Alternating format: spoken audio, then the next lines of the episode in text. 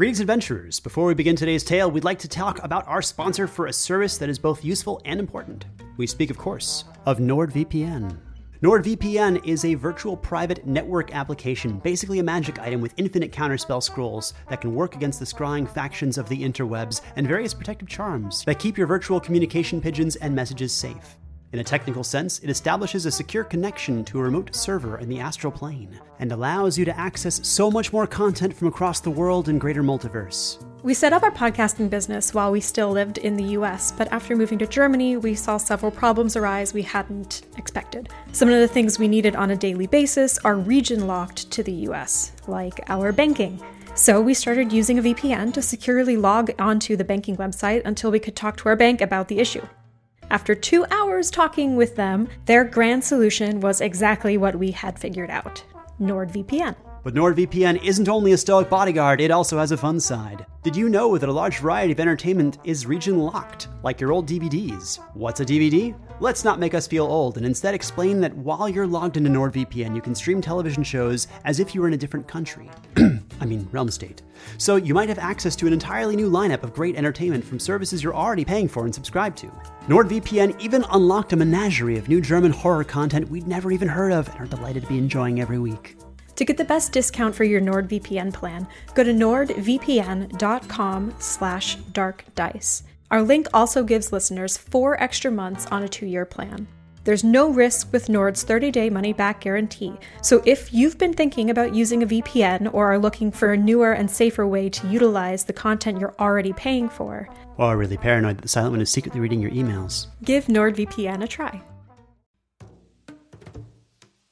Calling all lovers of mystery and fans of a good story. If you haven't already heard me talk about June's Journey, you're in for a treat. It's time to don your detective hat in this free hidden object mobile game that delves into the captivating journey of June Parker, a self proclaimed detective on a quest to unravel the mystery surrounding her sister's untimely death. In June's Journey, you get to play as June, deciphering clues and unveiling secret plots within thousands of beautifully illustrated scenes. And did I mention it's set in the glitzy 1920s? New chapters are added weekly, so you will never run out of new thrills to uncover, and you can also personalize and decorate your very own Orchid Island where the story takes place. How sharp are your detective skills? Find out when you download June's Journey on your Android or iOS device, or play online via Facebook Games. Your detective journey awaits.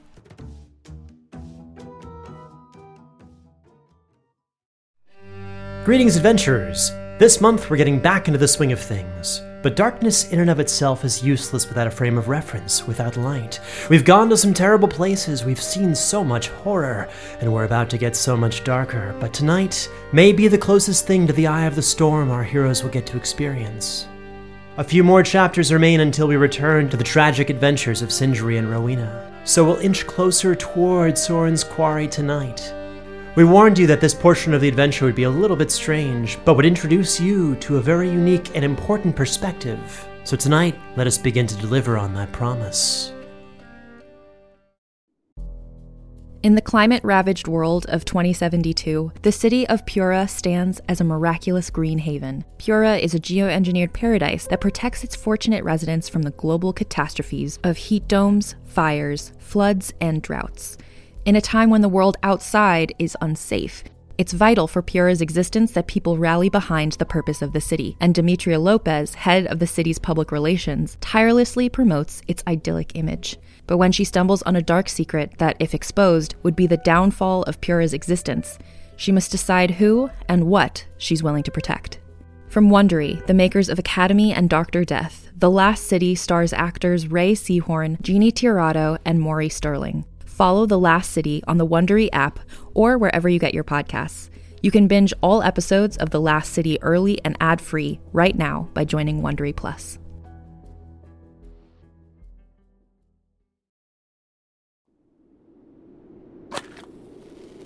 Shalis Pace, Salis. Do you seek him? Do you seek him? Do you seek him? Do you seek him? Do you seek him? Do you seek the nameless god? You have found yourself among those who roll the dark dice. What you are about to hear happened long ago. A story brought back from the edge of oblivion, dutifully transcribed, and enhanced orally to better captivate your attention. Previously, a team of adventurers battled the transmuted wizard and his rival. With their side quest concluded, they continued on their journey to track down Soren's murderers.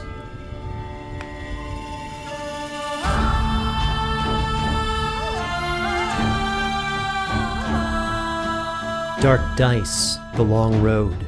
Chapter 9b Word Crafter.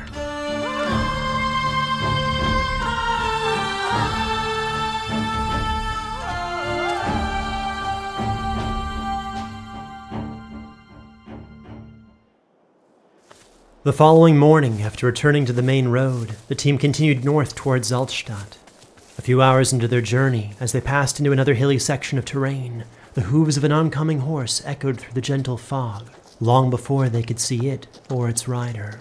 And sorry, it's just a slow moving horse? 22. In the far distance, with his keen vision, Ildrex was able to make out something on top of the horse. A small figure, close to a stoutkin in size, but covered in black fur or scales. It was difficult to tell at this distance, but it wore a large shield on its back. Okay. The creature seemed to have a snout or beak, or was perhaps wearing an elaborate mask. Okay, the rider is uh, small. It's got fairly simple dark robes and a weird mask, so like maybe a halfling or dwarven plague doctor. Can you see how many eyes it has, Ildrex? It, it appears to have two eyes, Glom.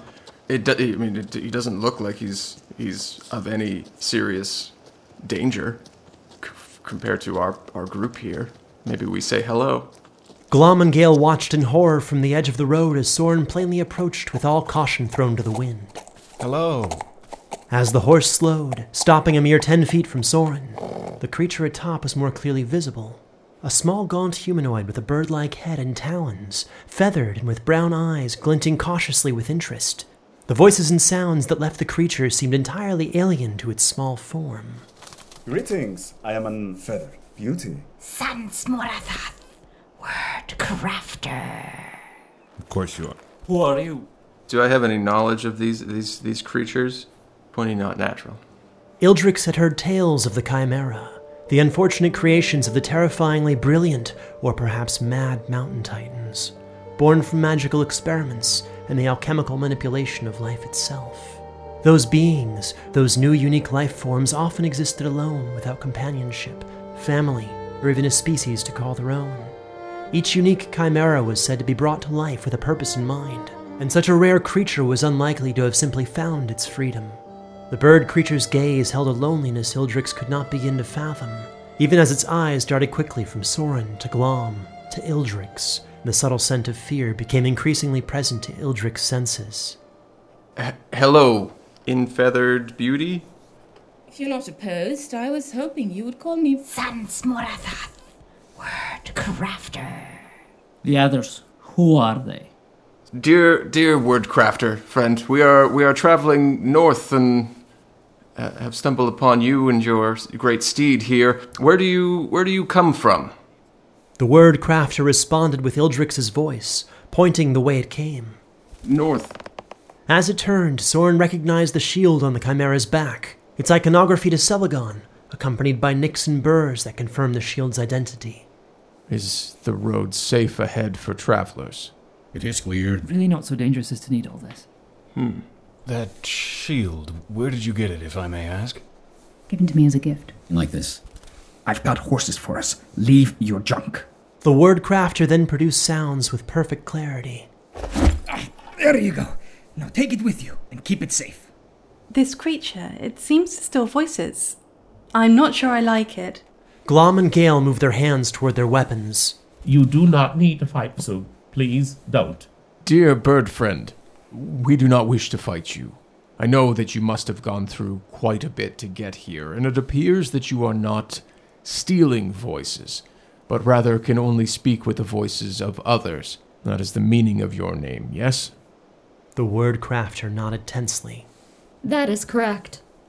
So there was a battle to the north, and you took the shield? I am not entirely sure. When we ran, he said. Now take it with you and keep it safe. I got the sense. The bird was traveling north? Could the battle have been to the south? The word crafter put its hand over its face in exasperation and shook its head while pointing back the way it came. I, th- I think the bird has come from the north and was gifted or given the items it is carrying. Ildrex's words were repeated by the nodding word crafter. The bird has come from the north and was gifted or given the items it is carrying. Huh, fine. Given only recently. Okay, I'm out. Glom walks away and just sits down on the side of the road to wait this out. Soren, you said you recognized the shield. Yes, I believe it was an item that was carried by uh, Rowena's cousin. Okay. Was there a woman with the person who gave you this shield? Sure. It sounded like And you'll get much better paid for it if you let a Thorin, my father, know that I'm alive. I have some questions. Where are you going? Our intention is to head north. Well, that's fine. The word crafter began to cautiously lead the horse past the team, studying their intentions. I I would I would let it pass me. Yeah. Goodbye. Safe travels. The word crafter glanced back at the team one final time and rode off without another sound. The team did not have too much to talk about, cautious as they were now that they were surely following the same path as their quarry. It snowed during the evening, and the skies cleared up for most of the following day. Traveling cautiously, the team was able to reach an inn a few hours before sunset. Would they stop inside for a rest, weary as they were from days of travel? If there's a talking sheep in this inn, I'm shooting it on sight. I mean, I don't think the sheep was the issue there. Um, Good point. but okay, okay. I think we're probably done with talking to animals for now. Yeah. Let's just maybe find a quiet room with a half decent bed. Uh, shall we go s- see what's happening at the inn? Absolutely. Let me uh, look at it a little closer from a distance here. I got a 15. Cresting the hill, Soren could clearly see its wooden structure about a 10 or 15 minute walk away. With no eye for architectural detail, Soren couldn't identify much beyond that it was a human inn, equipped with stables and located next to a large river that bisected the team's path. A wide bridge would allow for easy passage as this was a main road and no tolls or guards were posted. The Vogelbergs, with their eye for detail, recognized this as the Riverside Inn, located halfway between Auden and Ilmater's Hope. A dirt path, harder to spot, gently departed from the main road just before the river's edge, following it eastward. A number of carts were present, one being led by a fairly large horse with long mangy hair, was clearly filled with produce. It looks innocent enough from here. After a few more moments of silence, Soren led the team to the inn, where, twelve minutes later, a young halfling or perhaps short human boy with bright red hair and freckles greeted them outside, clearly trying to make himself sound older than he actually was. Oh, greetings! Are you travelers? Perhaps you would like to rest your weary heads in the Riverside Inn. We are travelers. Uh, what is the rate for this inn?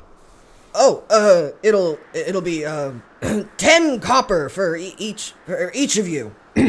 Or one silver for those of you playing the home game of fantasy monetary conversion. Mm-hmm, mm-hmm. And what can you uh, tell us about your facilities here?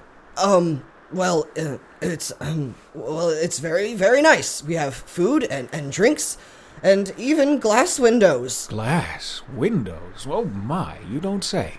Yeah, and uh, you know, we're actually getting ready for a celebration. You see, um, we scared off a group of bandits a few nights ago, and today is my birthday. And sorry, your name, birthday boy? Squabbin. Squabbin. Yep. Nice to meet you, Squabbin. Thanks. Wait, Happy- No way. Are you the entertainers? and a clown? Glom laughs. He is. And kneels down and gives a copper to the little boy. Bioluvian. I didn't think it was real. Also, uh, thanks. they said they were going to get a scaleskin clown, but I thought they were lying. What a coincidence. Do you juggle and and spit fire, or uh, Yes. What do you do Oh, he does it all. while balancing? And he believe- kills dragons. You kill dragons? Uh, fluffy dragons, but yes, yes. Mom's gotta see you. You haven't seen her yet, right? Oh, I mean, I would have heard about it if you'd been here earlier. Probably. Uh, follow me inside. Um, what was the rate that was discussed for this clown endeavor? Uh, uh, sh- she would know, I think.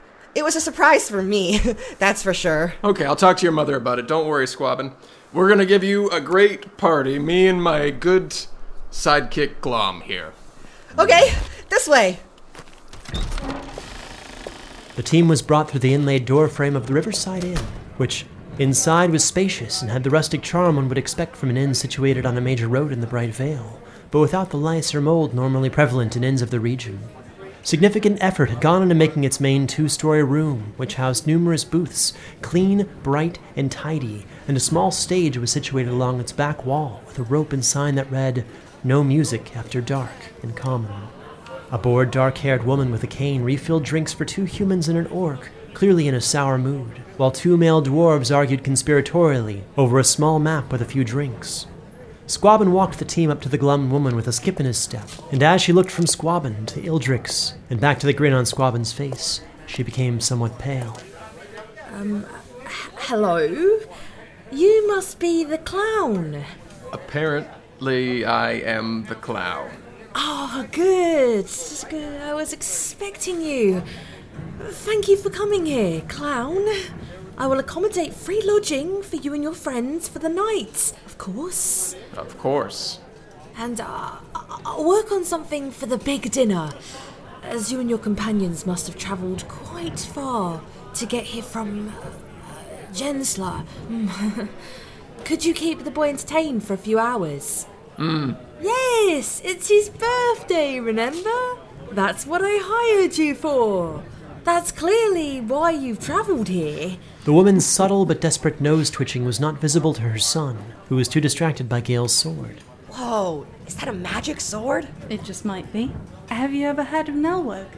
So while you keep him entertained for a few hours, my partner and I will work on the big dinner that we'll all be enjoying. The woman suddenly shifted more weight onto her cane.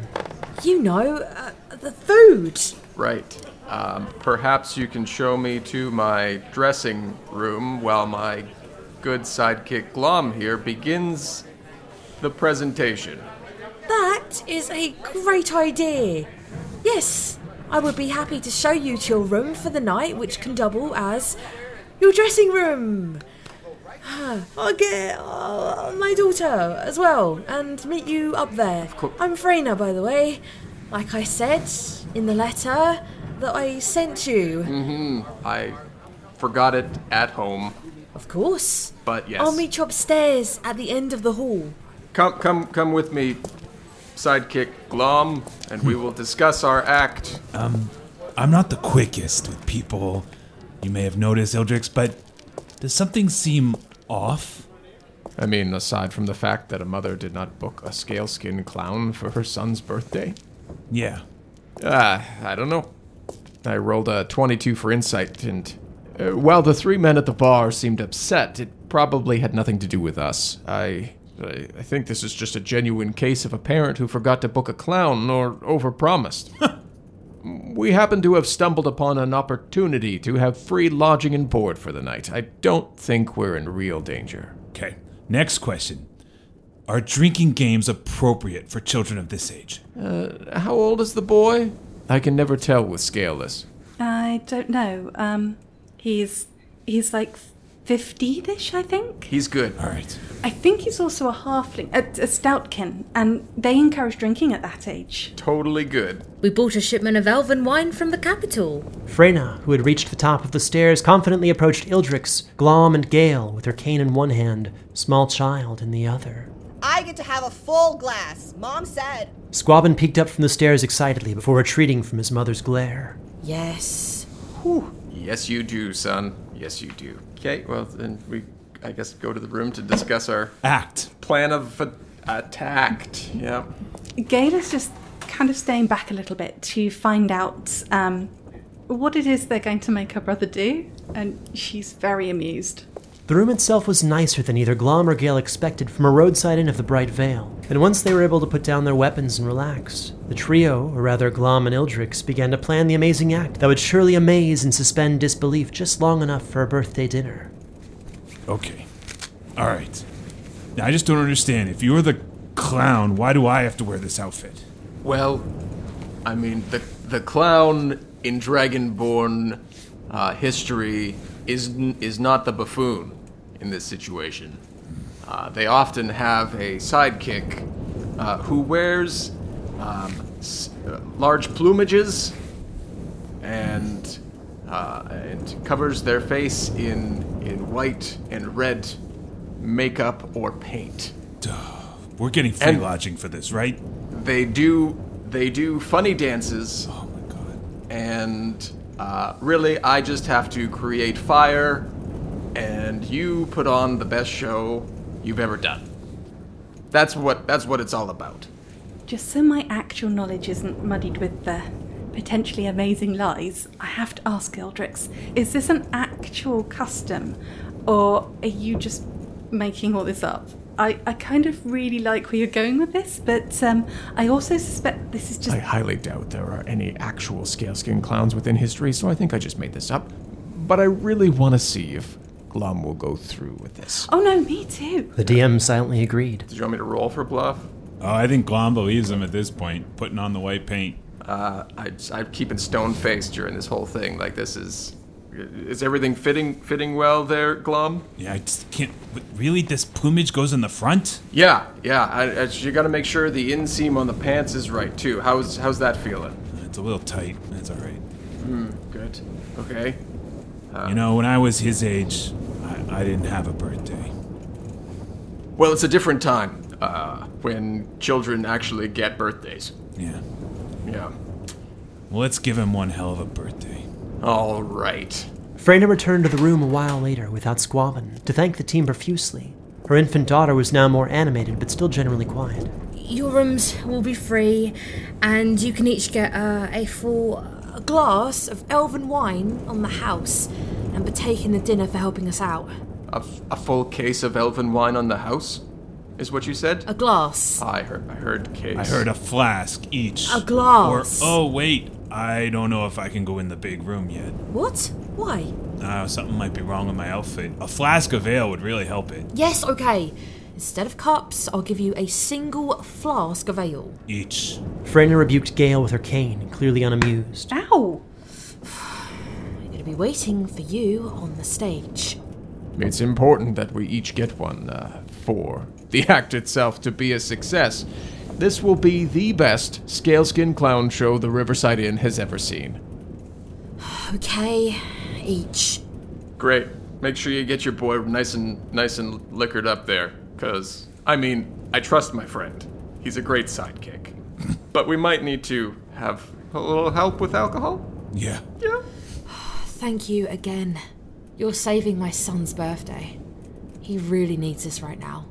Okay, to the stage. Oh God. During the planning that was taking place, Soren was downstairs in the main room, listening to the mumbled conversations of the embittered humans. I seriously cannot believe how much money we just lost. This is a goddamn nightmare. Rolas will have my head. The first human was a tan skinned man with patterned tattoos beneath and on the sides of his eyes, which were encircled by thin eyeliner. Extravagant flowing sleeves, which ended at the elbow, draped from his crossed arms over a series of bandoliers, which held a pair of whips, curved daggers, and a rabdos, a mace like wand commonly used by wizards. Our reputation will be ruined. Quit being dramatic. At least most of us got away uninjured. A pale half elf woman with facial piercings and a uniquely distracting hairstyle looked up from her drink.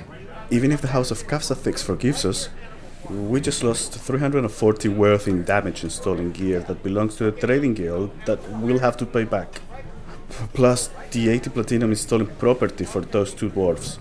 Those two incestuous dwarfs.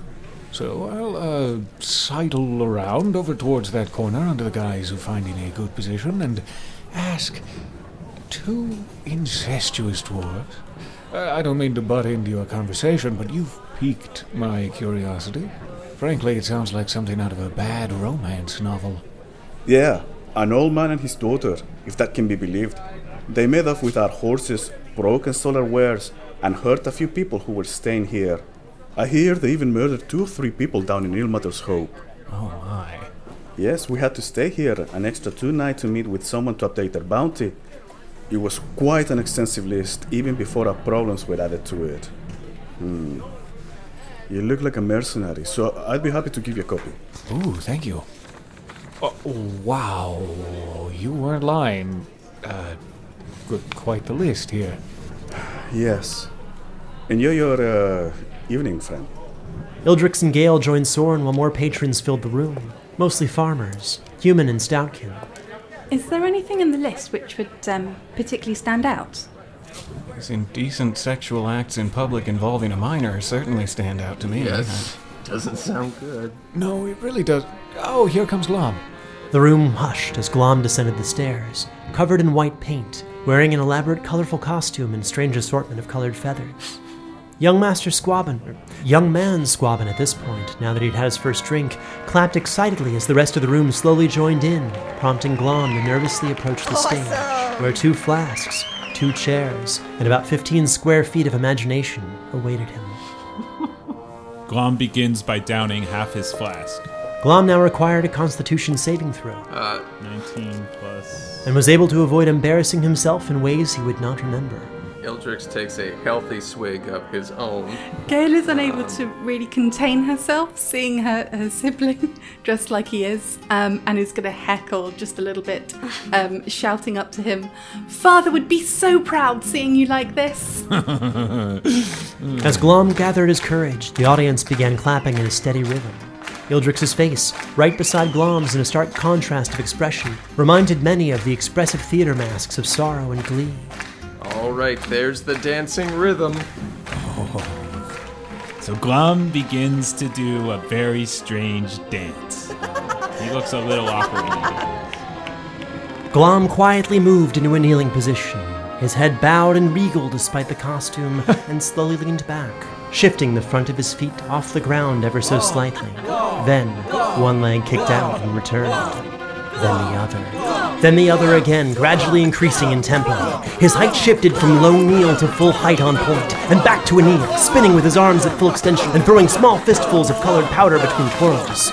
As local musicians added a tune beneath his hypnotic dance, Glom required a performance check. Uh, I'm gonna aid with that.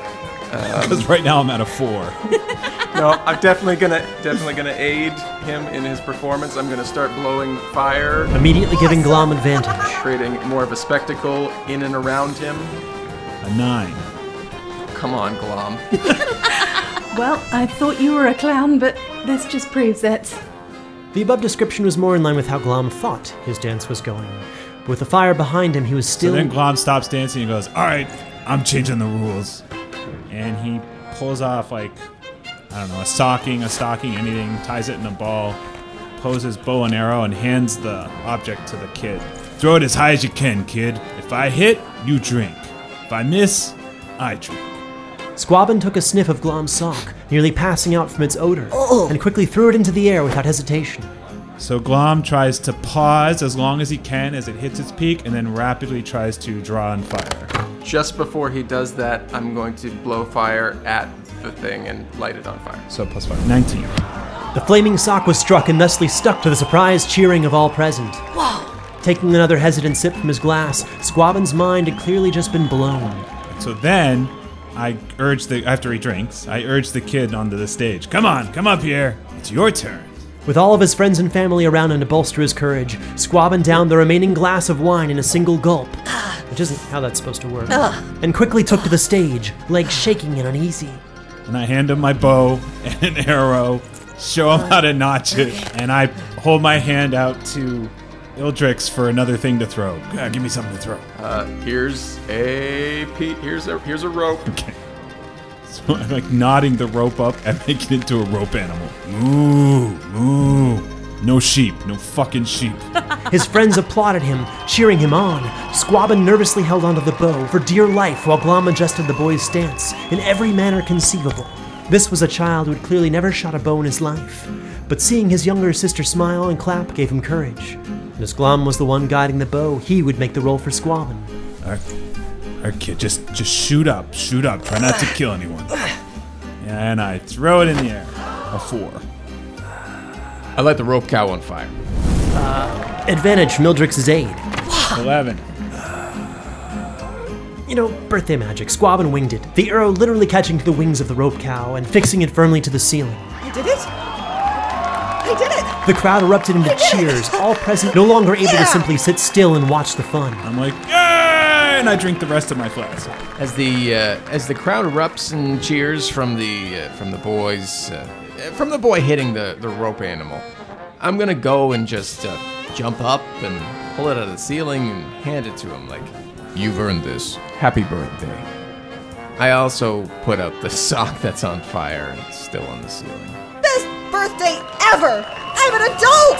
Squabbin was carried away by the crowd and put into a chair which was also lifted high into the air by the partygoers. Woohoo! It was a night of dancing, laughter, more of Ildrex's fire breath, and Glom dancing passively. Drunkenly. That, and everyone having a great time. Even Soren, people watching from one of the corner tables, couldn't help but smile contently from time to time. And for a brief moment, the problems of the world were very far away. The team recovered varying levels of stress damage. Ildrex to such a degree that he was allowed to make a sanity saving throw to receive a brief added benefit. That's a 20, not natural. And as the revelries began to subside hours later, Ildrex, looking over the scene, began to reflect on recent events. Mental math was not his strong suit, but he started to focus on something that had gnawed at his stressed but uneasy thoughts. He looked and counted three empty glasses of elven wine that had been given to him and his companions. Three bowls of soup from Farguith, three bowls from Liasha, two beds in the small cot in their room, and the immediate unease that everyone they met seemed to regard their team with. But as Glom moved to juggle a set of hand axes the dwarves had given him, Ildrex was forced to put these thoughts on hold, and the eye of the storm began to pass. Dark Dice, Chapter 9b Word Crafter, featuring Jeff Goldblum as the Silent One, Peter Lewis as Soren Arkwright, Holly Billinghurst and Sean Howard as Gaelle Glom Vogelberg, Russ D. Moore as Ildrix, Dallas Wheatley as Squabbin, Lauren Clare as Freyna, Daniel Munoz as Rafaj, Bee Apidae as Gil, and Travis Vengroff as Dungeon Master. This episode had dialogue editing by Sarah Buchynski of Polarity Audioworks and Travis Vengroff. Produced with additional editing and sound design by Travis Vengroff, with mixing and mastering by Marissa Ewing of Hemlock Creek Productions. This episode featured music by Steven Melin, Brandon Boone, and Travis Vengroff. To support this production and get access to bonus releases, music, world lore, art, and early access to future adventures and D&D materials, please join our Patreon at patreon.com slash foolandscholar. You can also follow us on Facebook, Twitter, or Instagram as at Dark Dice Pod. This is a Fool and Scholar production. Thank you for listening. A story of monsters, mystery, and myth, and the four adventurers who have banded together as heroes and as friends. And then he hears Val's voice from above, and then he basically feels better. Yeah. who come together to make the world a little safer for their fellow mortals. Large creatures. Hody! Yeah. yeah. We can't put Yep. Hody in danger. Well, I guess it's hero time. Reckless Attack is a weekly, collaboratively built and character-driven D&D 5th edition actual play podcast. Join us at our table as we explore a homebrew fantasy world whose future is built on the mistakes of the past. A story of ultra giants and saints, legends and rediscovery, and stacks of frogs. Chakras is building his own Ewok village. Uh-huh. Check us out at recklessattack.com or wherever you listen to podcasts. Every five minutes, a transplant candidate dies while waiting for a compatible heart, liver, or kidney. Imagine a technology that could provide those life saving transplant organs for a high price, and imagine what a company would do to monopolize that technology. On a remote island in Lake Superior, a team of geneticists unlocks this holy grail of medicine by reverse engineering the genomes of all mammals, creating an animal with organs perfectly suitable for human transplantation. They envisioned a docile herd animal, but one team member had another, darker vision. This ancestor is anything but docile. The team's work spawned something big, something evil, something very, very hungry. Ancestor is a complete serialized fiction podcast by number one New York Times bestselling novelist Scott Sigler, with all episodes available. Binge the entire story now on Apple Podcasts, Spotify, or wherever you listen to podcasts.